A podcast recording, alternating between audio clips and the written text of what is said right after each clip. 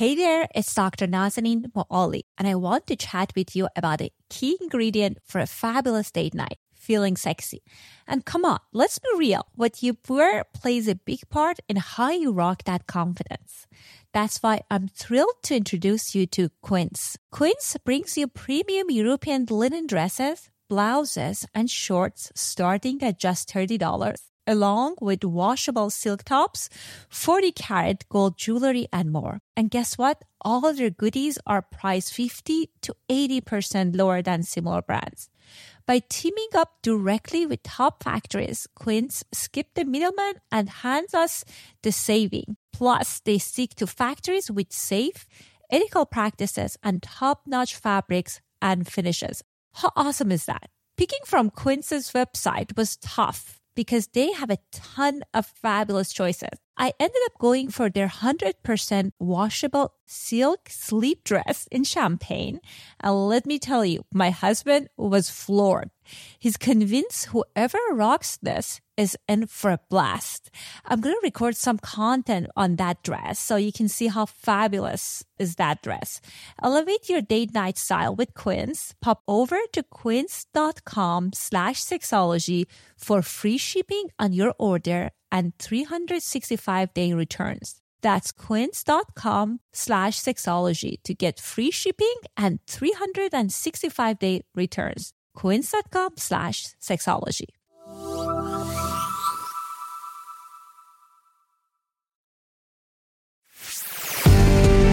Welcome to Sexology, a podcast that untangles the science of sex and pleasure. And now, with this week's episode, your host, clinical psychologist, Dr. Nazanin Moali.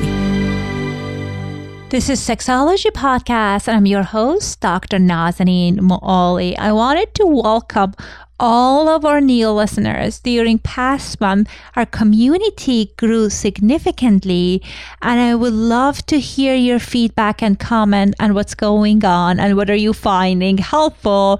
In social media you can find me at twitter. It's my handles at oasis 2 care which is the name of my private practice and you can find me in facebook as well. And please drop a line and let me know what you want to learn more about and if you tried anything that was helpful Today, we're going to talk about the psychology behind celibacy. I am super excited about this topic. I get a chance to interview a seasoned psychologist who's been working with religious organization to help people who are interested to become priests to assess and evaluate their uh, interests and their commitment to celibacy. So, we're going to talk about what happens to men who can't have sex. We're going to talk about life without sex. And if you, you have a curious mind like me, I think you're going to really enjoy this podcast. And at the end, we're going to talk about how, uh, what are some of the unintended consequences of not being sexual? Because as you know, many of us heard about all the sexual abuses that going on in different religious organizations. And you can wonder, you can, it's hard to kind of not think about whether it's related to celibacy or not. So I'm super excited to have our expert, Dr. Carmen Roman, to talk about it. Dr. Roman is a psychologist. She has a PhD in psychology from the Institute of Transpersonal Psychology. She has certification in creative expression and art therapy. She has a master's degree in Gestalt therapy from Integro in Mexico. She's a bilingual Spanish and English bicultural expert, and she's currently has a private practice in San Jose, California. Dr. Carmen practices yoga, meditation, hiking for fun and health. She's mostly spending time with her lovely husband, playing with her cats, cooking, traveling, or hosting gathering when she's not at work. Without further ado, here's my conversation with Dr. Carmen Roman. Welcome back to another episode of Sexology Podcast. It is my absolute pleasure to have Dr. Carmen Roman with us today. Dr. Roman, welcome to our show. Thank you. It's a pleasure to have you on. And I know you have number of different experiences. And I am so excited to hear your input about the topic today. So before we're going to explore the topic further on celibacy, I want us to learn a little bit more about your practice. What are your area of focus? Well, I focus mainly in the Latino community and that I cannot afford to focus in one topic right now because there is so much need for Spanish speaking therapists that I take uh, couples, everything that is adults, couples, families, adults, individuals and group therapy. But most of my life, of my career, I have been focusing on sexual abuse. Very interesting. Mm-hmm. And I know before the recording and a few days ago, you shared with me about your experience with providing assessment and evaluation for celibacy. Do you mind tell our listeners a little bit about the workshop you had, and assessment that you were conducting to see if people are like if celibacy is a good fit for people and what did that workshop entail? That workshop, I have been doing this workshop for the last 15 years and is only for seminarists, novices um, that are going to take their vote on celibacy. And uh, it's a very specific, very, very narrow, yeah. But what happened is that there is a religious organization in Mexico that invited me they put together the let's say the cohort for that year and then i fly down to mexico to uh, have like um, five intense days workshop we work from 8 in the morning to 11 in the night for five days and i am um, co-hosting the workshop with one of priests and psychologists in mexico that is so fascinating. So tell us a little bit about the topics you explore with them. I know your Gestalt therapy, maybe some of the experiential activities that you offer in that workshop. We offer, we, we separate into two parts. We talk about a lot about self-esteem because when we start working about self-esteem, we start working about what parts of sexuality, of their sexuality don't work so we start by self esteem and then we um, explain to them what is sexuality in the point of view of psychology, what areas we are going to be working, like uh, the social aspect, the spiritual aspect, the physical aspect. And then uh, we work with them on some traumas, some sexual traumas they may have. The whole point of the workshop uh, for me is that they have a mindful decision about celibacy because there is a decision for life in their case.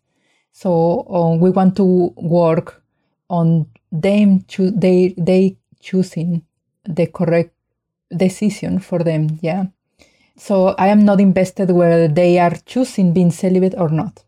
I am just invested in their mindful decision. I love that because before our conversation, I didn't know that there are some evaluation and uh, process encouraging people to make the decision because I feel this is such an important decision and it's important for people to be intentional about it. Yes, to be very mindful, very intentional, and to work around what are the, you know, the grief that comes with it because they will give up in their sexual, uh, physical sexual life. And then we also explore how now the new sexuality looks like because it's not that they are giving up their sexuality it's that they are living it differently. Interestingly how different? Uh, different in the sense that they will not be physical that they are giving up on the sexual intercourse with somebody. But we all all our you are sexologists know that we are sexual we our sexuality is everything yeah?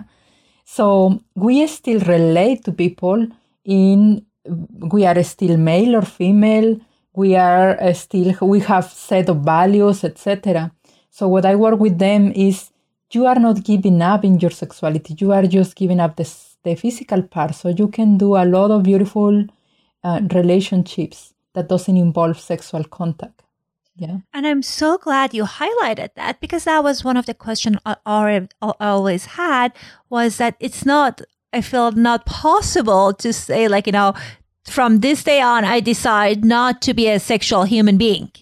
So from what I'm hearing, it sounds like it's more about being kind of like you make the decision, not act on it in a relationship, but it's not like you're absolutely removing that part of yourself. Yes, no, definitely we want we want them to be aware of that because and we want them to be aware of that because then we can talk about being safe and not imposing some sexual pressure unintended, unintended sexual pressure in somebody that may come across as, you know, harassment or sexual abuse or spiritual abuse. So we want them to be very aware of their sexuality. Very interesting. The other thing you mentioned was about kind of exploring the sexual abuse. Unfortunately, this is very common. Many people experience that. And do you notice that like people who decide to uh, to be celibate had more or less sexual abuse, or it's not necessarily any different? I have 25 years working with sexual abuse, and I I will say that a less percentage comes from victims of some priest or somebody in the in the field of religion it, it is the same.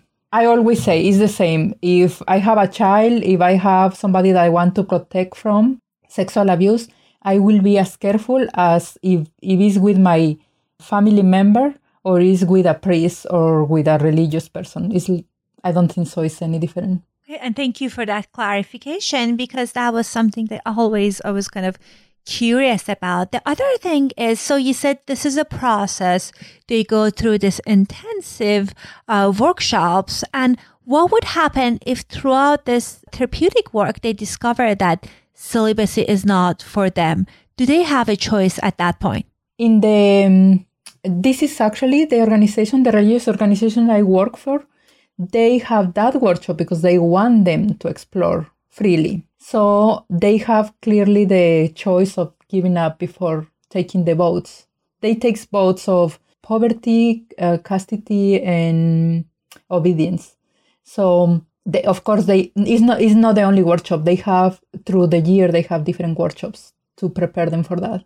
Okay, and beside the uh, kind of processing the sexual abuse component, what else they get to explore in those workshops? I get to explore feeling the, or their unconscious machismo. If that makes sense. Yeah, can you tell us tell what machismo is for our listeners that they're not familiar with? Uh, yes, I guess in the world we are all familiar with, we just don't call it machismo. Definitely, we have the same concept in my culture. yes. Uh, well, what happened is uh, how I describe machismo is this imposing of male values over female values and or, or imposing a male point of view over a female. And what happened is that my work in this workshop is only male. So I have I spend the entire week with only male. I am the only woman and my my co-host is also a male. So we really go into deep conversations about what does mean to be male around a female and what is a healthy way of being. And the fact that they are not going to uh, have physical sex doesn't mean that they don't have all of this set of values culturally. And Mexico is, uh, you know, known also for their machismo. So we work with them about how how you are doing your machismo, or do you have it, you don't have it, because when they are more intellectual, it can be hidden before intellectualism. It can be now they know it. Now they don't do it in the rude or the in the very crude way. But uh, we all know the, the people that we work with domestic violence. We know that machismo can be filtered in a very high levels of education as well. So we work on that, like how you can hold your values and then do the service as a priest, honoring what a woman is. Yeah. Yeah, I love that. Again, I think I love how the process is very intentional, helping them to choose and kind of process who they are and how uh, that might kind of uh, promote or get in the way of providing service. They, I think, uh, priests and psychologists, we both share some ethics mm-hmm. about uh, working with very sensitive topics because actually I believe sometimes people will come first to a priest than to a psychologist. Mm-hmm. So my work with them is to prepare them for have this sense of balance uh, that we have as psychologists, that we are going to be very near to intimate parts or intimate stories of our clients, or in their case, the people who go to church. So we want them to be very, very aware when they are needy for attention, for sexual attention, so that it doesn't translate into some kind of hanging into the energy of the client or asking something unintended. So, oh, unfortunately, it's one week, of course, only, but they are in that particular um, group, they have therapy all the time. So they can go and ask for therapy. So, my work is to help them to understand what kind of therapy and what kind of topics. I love that. Again, kind of, it's kind of a starting point for many people, it seems like, to kind of start exploring and see the benefit of psychotherapy. Because I would imagine, I know with many therapists as well, we need to do our own work in order to be present for our clients. I can imagine it's the same for priests as well. Yes, we all do the same social workers, psychologists, priests, educators. We need to be very aware of our sexuality and also to prevent spiritual abuse, which is in the name of God doing or make you to do ask you to do something that is not um, your free will. Yeah. Absolutely, and again, this we our professions have can be so have we can have so much power, and that can be dangerous if we're not mindful of those powers and we're not intentional about them. Yes, that's correct. And I have learned a lot because when I start going with them, I went the first time because they called me because in my city in Guadalajara, I was well known for, I already have 10 years by the time they called me in the field. And I was well known by working with um, spirit, well, sexual abuse. Yeah. So when I started going with them, I was very naive about what I was getting into. because it's um, religion and it's about Jesus Christ and it's about all of this. So I have such an amazing time and such an amazing welcoming by them. At that time, I was 31. Now, can you imagine a 31 year old psychologist between this, all of this? all male. Male, yeah. It was just, uh, it helped me to work my own sexuality around it.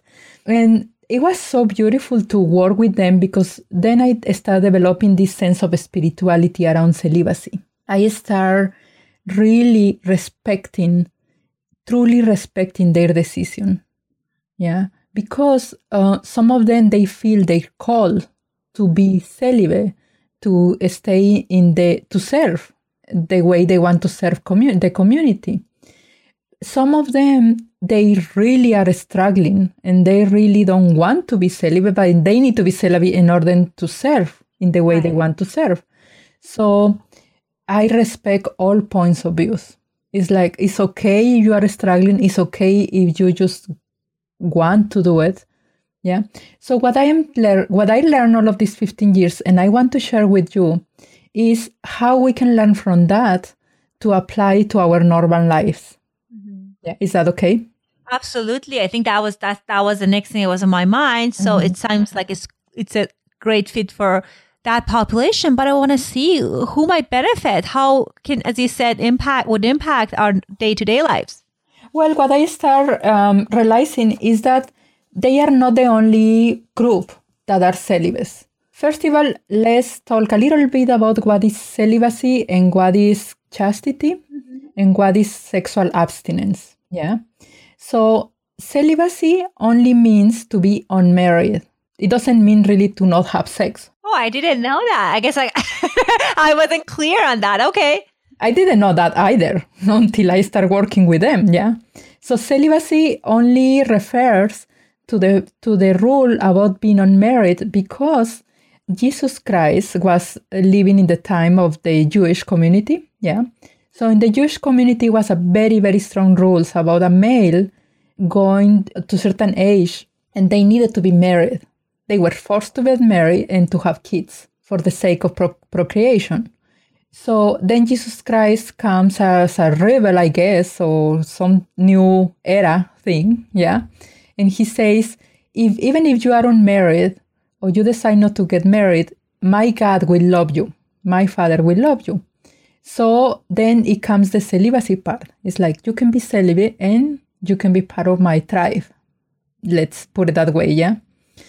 Then it comes later on. It was not Jesus Christ who said anything about not having sex. He just said on unmarried. But then some some other guy, Saint Paul, come later and say, no, no, no, we want people not to have sex. Yeah. And the reason is that he has three reasons for that. He say because of struggle with power. Mm-hmm. We don't want um, I can imagine always around a woman, two guys are going to fight about a woman. Yeah, I can imagine. So you're like, let's take that part out of sex, and maybe we'll be less fighting. Very smart. Yeah. yeah. And then the relationship between uh, the patriarchal relationship about women. So a man who is married or in a relationship with a woman needs to protect that woman, including financially. So we don't want that. Yeah. Mm-hmm. And the third part was we want the complete control, economic control of the guy, the church, or whatever. So it, it became celibate and not having sex because of that. Yeah.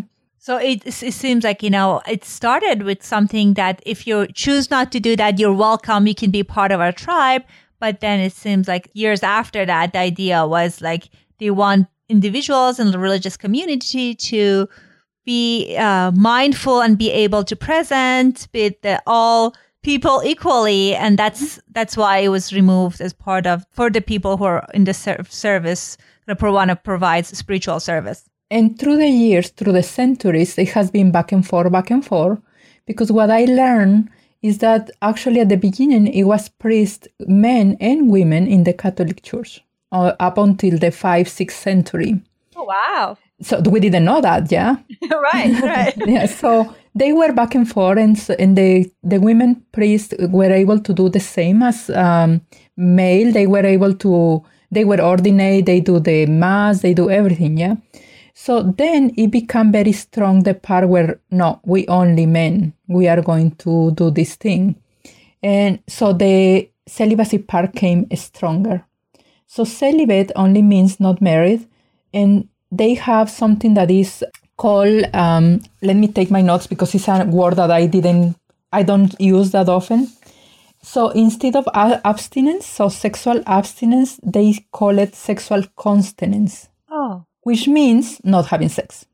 Uh-huh. that part is purely physical not having sex. We call it now sexual abstinence. I guess it changed through the centuries the word. So then it became another word that is chastity, and chastity means purity of intentions. So we want a person to have purity of intention in their sexuality, whether they are married or unmarried. So whether they are celibate or not. Yeah. So we all have the call to be to be in chastity. So if you are if we are married, we want to commit to our partner, we don't want to be unfaithful, blah, blah, blah, all of this, yeah, accordingly to the religion. Personally, I don't care, yeah, but I really don't care. Is is I go by every couple that I have in my session, whether what kind of arrangement they have and whatever works for them. But when I work and to work with this priest, I want to be very mindful and respectful of their of their lineage. Let's say that way, yeah. So they are the ones who are teaching me all of these parts. And all of this to tell you that there is a group of celibates or group of people who are sexual abstinence mm-hmm. that are not religious. So some people say that celibacy re- correspond only to the religious part and sexual abstinence correspond to everybody else. But now we know.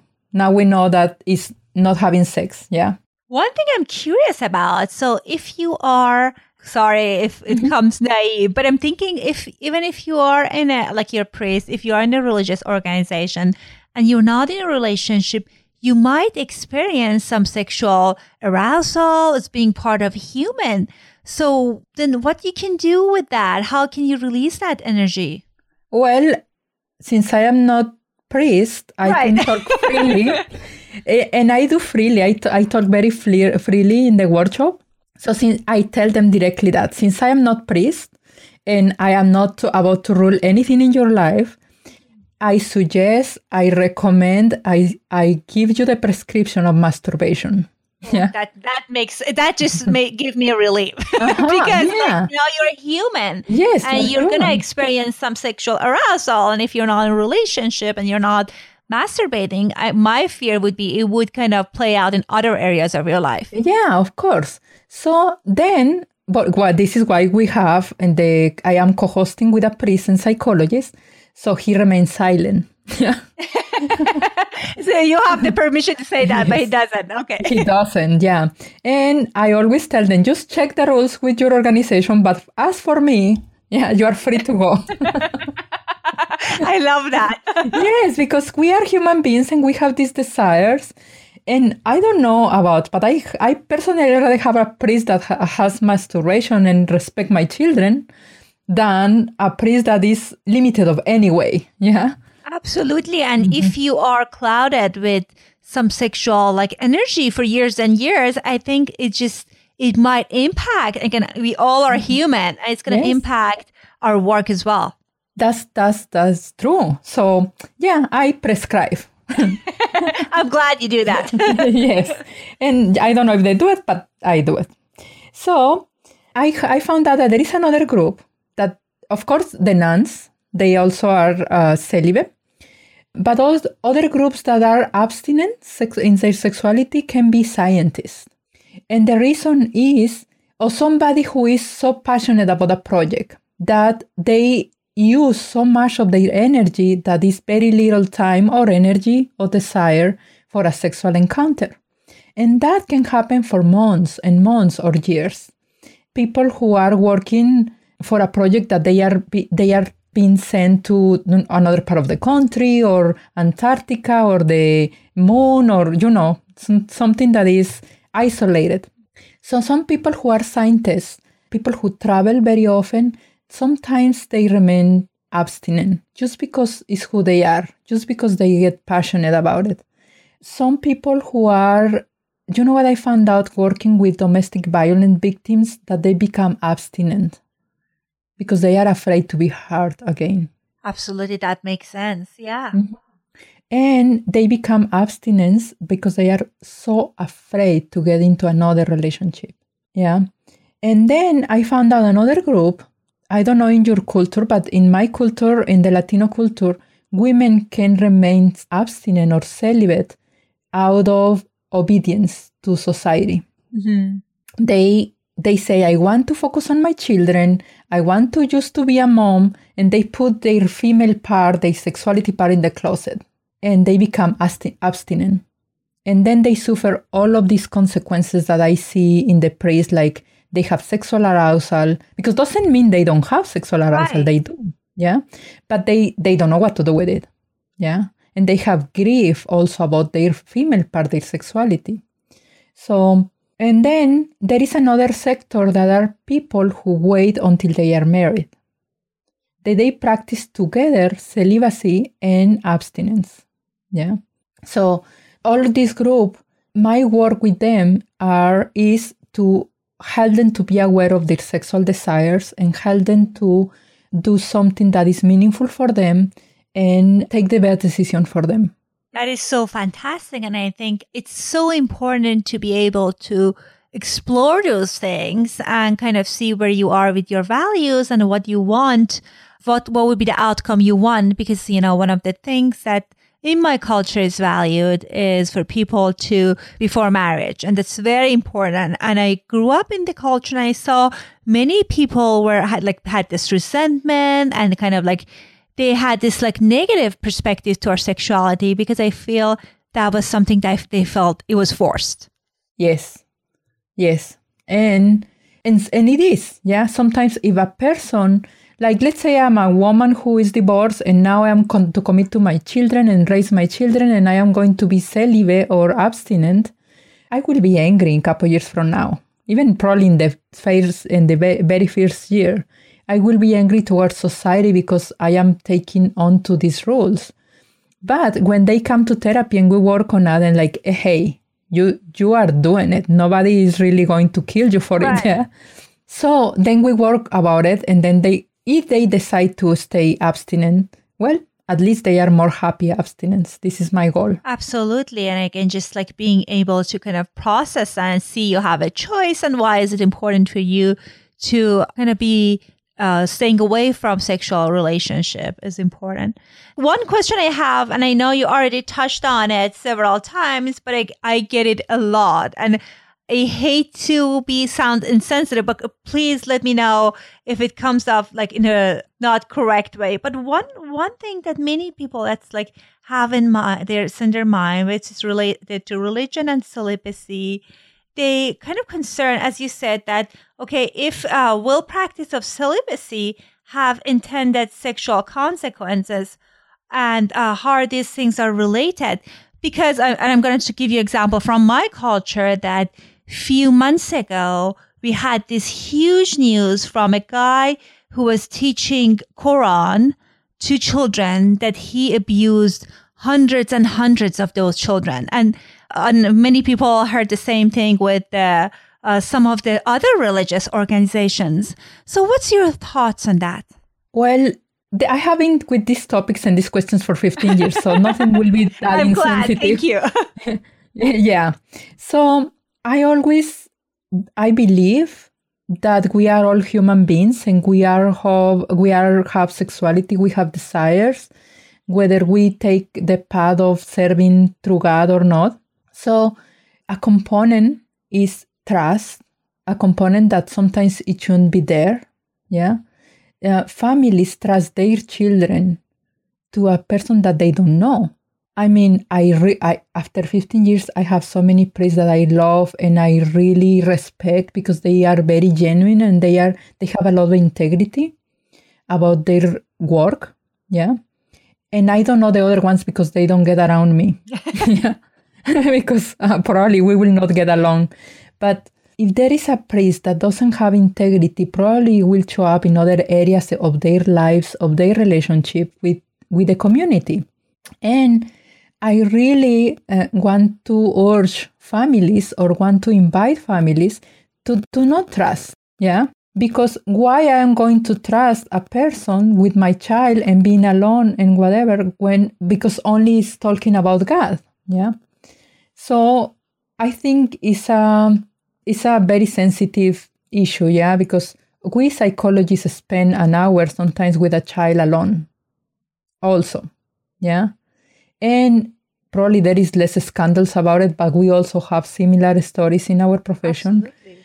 So, as a, as a parent, I want to invite you to take care of your children and always give the benefit of the doubt to everybody and always teach your child to tell you immediately. Yeah. So there is this education component about prevention for sexual abuse. And not because a priest is a priest, uh, it deserves blind trust. I love that, Dr. Roman, because I feel that many people, again, kind of like put their religious leaders on pedestal and they wouldn't even create a space for their children to talk to them about if there's an issue, if there is a red flag, and just that can contribute to the issue as well. As a, an expert in sexual abuse, I can tell you many adults that the, their child says something about a priest or a nun or somebody in religious in the religious saying they are touching me or they are doing something and the parents uh, silent the child and say no no no that's not possible because he's or she is a religious person.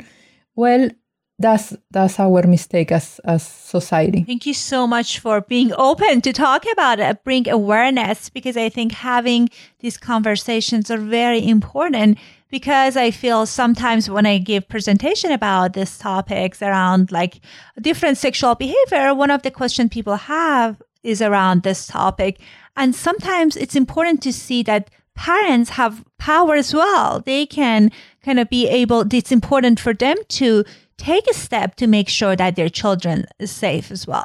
That's correct. Yeah. And in the community that I work with, actually, it's an open topic with the priest, with the workshop that I provide. And most of them agree. It's like we are, we want, like if somebody tell me that other psychologist is doing sexual abuse in their patients, I will be the first one demanding respect, demanding justice on that. Yeah. So, yeah, fortunately, it's in every profession. Absolutely. I I can talk about this for hours, but I've noticed Yes. toward end of our time. It seems like you have lots of great information about various topics, and I bet our listeners would love to get in touch with you. What would be the best way of contacting you? Uh, before I tell you the contact, can I just take two more minutes about the benefits of celibacy? Absolutely. Please because go ahead. that probably that probably will be important when a person decides to be celibate and sometimes the person decides to be celibate to choose a better partner when they are in the after a divorce or after a bad experience they want to to take steps they, they want to be slow in choosing the next partner and they choose abstinence yeah so i what i see as a benefit is that they have better discernment that they don't get cloudy by having the relationship, the sexual contact immediately. So they get to know the person better. This is what I hear the report from them. Yeah. They start learning, they learn to re- have a relationship with integrity. Absolutely. I know sometimes attraction can uh, cloud our judgment, and sometimes we make decisions that might not work out for us in long term. So I can Yeah. see that as as a potential benefit as well. Yes. I just wanted to clarify that before we say goodbye. Absolutely. And I know I wanted our listeners to get a chance to learn about your podcast, which is so fascinating. I haven't heard about any other bilingual podcast. So please share share with us your contact information and let us know about your podcast. Yes, you can find me in uh, carmenroman.net. It's carmenroman.net. And also the podcast, the podcast is Emotions in Harmony. And you're right, it's uh, bilingual. I, I am loving it. I love to do bilingual because I can speak in English or Spanish as I please. That's wonderful. Yes, and um, it's very new. It's a new podcast. We have like two months now, but it's going really well. That's excellent. And I listened to the English one because only I don't speak Spanish. and I benefited a lot from the topics. We have um, I ha- actually this is what is happening that people who only speak English is listening the English, and people who only speak Spanish is listening the Spanish, but it's working somehow. Absolutely. Yeah. I was like, okay, I can at least get half of the mm-hmm. content. Yes. Yes, and it's perfectly fine. So, and we have bilingual people that they enjoy both. So I don't repeat, I don't translate the episodes out of respect of the bilingual people. But I started, I started five months ago with the video casting in Facebook Video Live video, only in Spanish. And then the English speaking community start saying, what, what happened, Carmen? I want to learn too. I want to do it. So Thank you for is why the adding that component. yeah, this is what it is. It's, it, it came out of that, out of the need to communicate in both language. Perfect. So I'll make sure we have those information on, in our show notes. And thank you so much for your time and openness to talk about such a sensitive topic. It is. I hope I still have my license after this. I'm sure you'll be fine. Okay. Thank you so much, Dr. Roman. okay, bye. One of the benefit of hosting this show, for me at least, was to understand sexuality and explore it from different clinicians, different therapists' perspective, because we all work with different population. For example, because of my upbringing, I always had a negative ex- attitude and experience towards celibacy, and it was very helpful to hear Dr. Roman perspective on that and how uh, some people use it as a way to explore and expand other aspects of their personality. Anyhow, I hope you like this show and please stay in touch. I'll talk to you next week. Thanks for listening to Sexology Podcast. For more great content, visit www.sexologypodcast.com. Please be advised that information presented on this podcast is not a substitute for seeking help from a licensed mental health provider.